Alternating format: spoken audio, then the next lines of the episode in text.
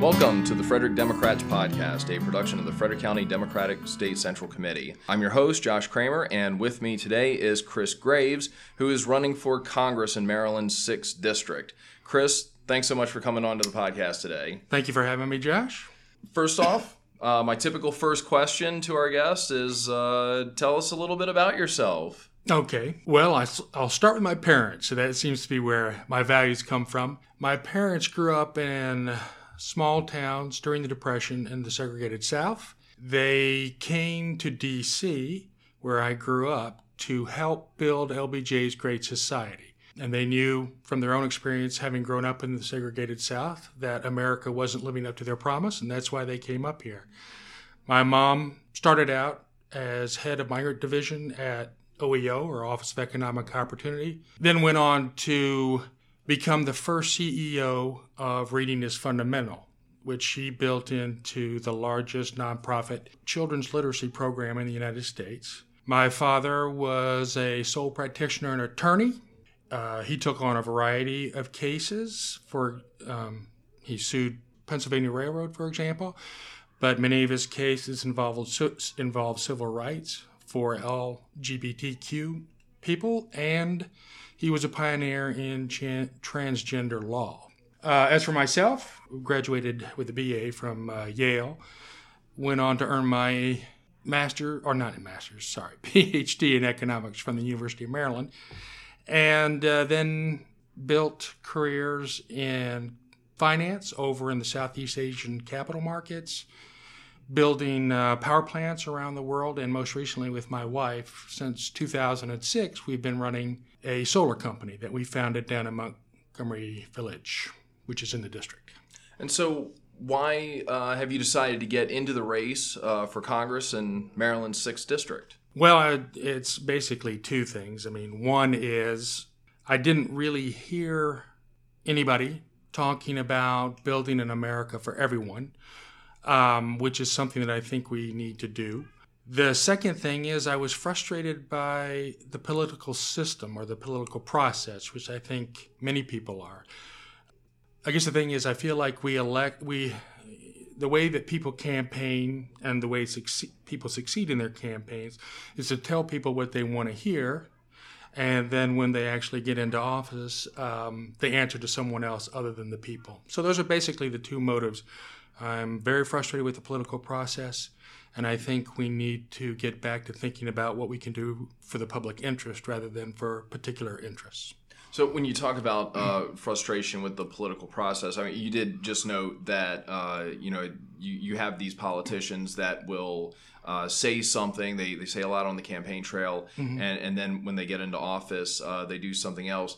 What I guess would you like to see, or maybe why why do you think that happens? That that we get that we as voters hear one thing on the campaign trail but then when these uh, politicians get elected into office that they do something different. And and I know it might be it, maybe it's an unfair question of me to ask you to like kind of get into these people's heads or anything like what they're thinking but but what might be the motivation for them to not do what they said they were going to do?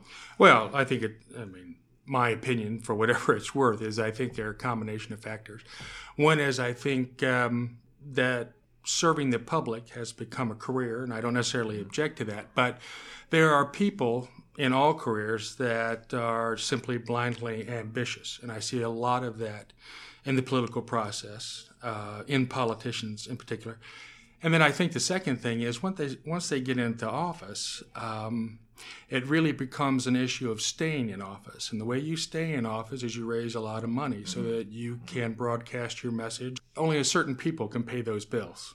Whether they start out intending to actually serve the public interest or not, in the end, they wind up serving special interests because those are the interests that can pay their bills. So, uh, with you in Congress, mm. what would be uh, your your top priorities you know looking back whether you were to serve two years or or however many right, terms right. Uh, what would be the things that you would like to look back on and say i'm really glad that that i did this well i think my overarching objective is to help build an america that works for everyone where everyone gets a fair shake and where those of us who stumble get a hand up to stand on our own two feet. I think we all recognize that that's not the situation for many people in this country. I mean, um, for women, for members of the LGBTQ community, people of color, uh, people with mental health issues. In the working class, people are struggling. In the middle class, we life is fragile.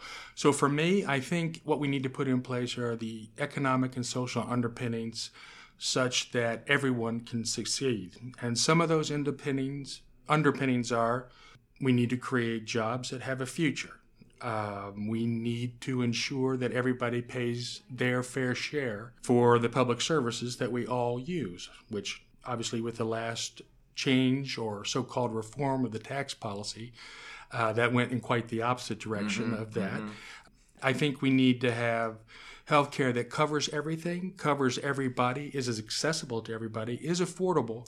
And I think, you know, and now and having had a chance to talk to uh, different segments of the population, let's put it that way, I would also just say that a healthcare system that's responsive to all the different needs that we face in a diverse community. I mean, the needs of people from the LGBT community uh, versus someone, say, a woman or a man um, from the so-called non-LGBTQ mm-hmm. community, um, have different needs, mm-hmm. different um, medical needs. So I've added that now to my list of things that we need to achieve in healthcare. So responsive to all the diverse needs that we see in our population. And I think we can achieve that through a single payer system if it's properly designed. Um, and then education. I think we need to build an education. I think we need to take a look at our educational system and redo it, so to speak. Uh, it's not sufficient to educate our children for specific jobs. I think we need to go beyond that to actually enable them to control their own destiny. The future is very uncertain, particularly in the face of automation and creative destruction. And I think the other thing, again, this gets back to the notion of how diverse our population is education should be a place where we're also teaching our children about how diverse our population is and what that means in terms of sensitivity um, and it, to other people and affirming the different identities.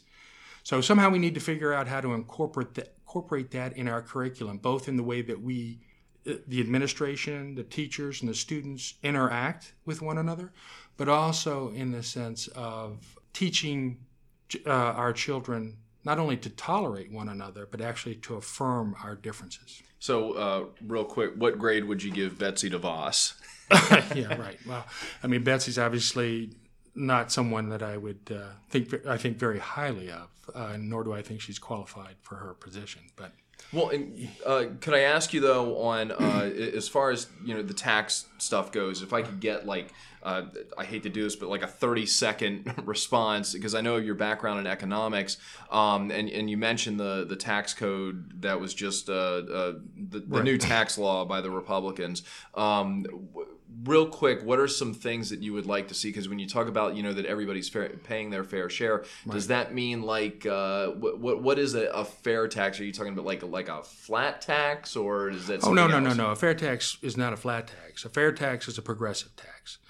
And so the wealthier would pay more, uh, and they would pay disproportionately more. Uh, basically, the theory of, well, this is getting into the weeds, but the whole theory behind the progressive tax was that, that the wealthier you get, uh, the less that marginal dollar matters mm-hmm. to you. So we, so that's the basis, and I would say yes, we want to make it a progressive tax. Flat tax does not do that. It's basically like if you make $10,000 a year, you are spending a larger percentage of your income on your basic needs like food, right. clothing, and housing. Whereas the guy who who's making a, a million dollars a year, uh, they are not spending as much uh, uh, percentage wise of their income on those basic needs so that they could afford a higher tax rate. Well, it, it's more like the value of that dollar, that extra dollar to them is just not as valuable it is as it is to someone with a much lower income. You know, if I have 10 bucks and I get another dollar, that means a hell of a lot more to me than a guy who's got a to a guy who has a billion dollars yeah. and gets one more dollar. Okay. All right. Thanks. yeah. uh, All right. So, one final question that I had for you uh, people who would like to get involved in your campaign, how can they do that? Well, we, we need volunteers for door knocking and other things. Uh, obviously, we need donations. And to do all of that, you can either go to the website. Yeah, there's a get involved section, so you can use that. You can also use the donate button, or you can just call me directly. Um, my phone number, and I suppose that's all right to give out, is 301 741 2552. So you want to talk about my stances, you talk about the issues you have, or you want to just um, volunteer or help in some way, just call me. And we'll make sure that we link the uh, website uh, onto this podcast when, when it goes uh, when it goes out when we publish it. Okay. All right. Well, uh, Chris Graves, uh, candidate for Congress in Maryland's sixth district. Thanks so much for coming onto the podcast today. All right. Well, thank you, Josh. And for everybody else listening here, uh, make sure you go to the Frederick Democrats website at www.frederickdemocrats.org. Uh, there you can click the Get Involved uh, button, and that will give you a list of all of our various clubs throughout the county. Really hope that you'll get involved with some of them, maybe like the United Democrats of Frederick County, or the Women's Democratic League, and so forth. But also, I'm going to make my pitch again here for Club Blue. Uh, for some of us, it you know it takes a lot. We don't have a lot of time to go out and, and join these clubs, or, or maybe you don't have the time to canvass or something, but you still want to get involved. Club Blue is a great way to do that. What we're asking for is a recurring donation of ten dollars a month. Uh, if you can only afford five, we will gladly take that too. Uh, the Central Committee, what we do with that money, all of that money, every penny of it, goes to help get Democrats elected right here in Frederick County. Uh, so it, it would be a great help uh, to us, to our candidates. Uh, I've been Josh Kramer. Thanks for listening to the podcast. The music for this podcast was written and performed by David Fitzwater.